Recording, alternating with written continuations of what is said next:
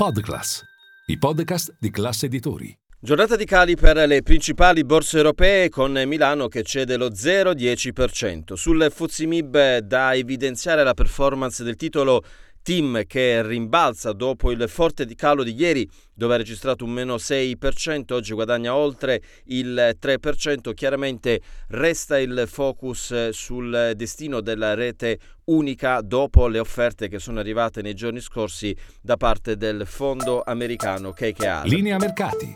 In anteprima, con la redazione di Class CNBC, le notizie che muovono le borse internazionali.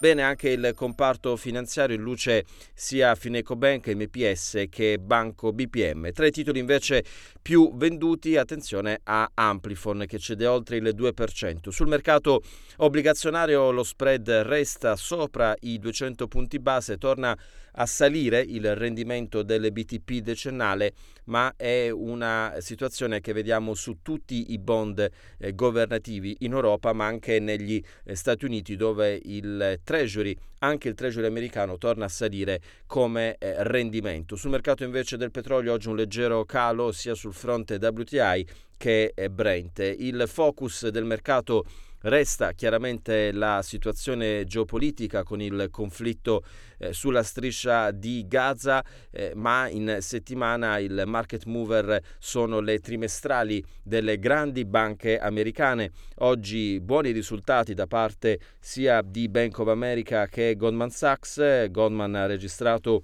utili e fatturato nel terzo trimestre superiore alle stime degli analisti grazie a ricavi da trading più elevati del previsto. Bene anche Bank of America batte le stime sugli utili del terzo eh, trimestre, l'utile è salito del 10%, sfiorando gli 8 miliardi di dollari. A livello macroeconomico è uscito l'indice ZEV in Germania, che è un indicatore che misura la fiducia degli economisti eh, tedeschi, un dato molto eh, positivo, meno 1,1%, quindi c'è il segno meno, ma batte di molto il consenso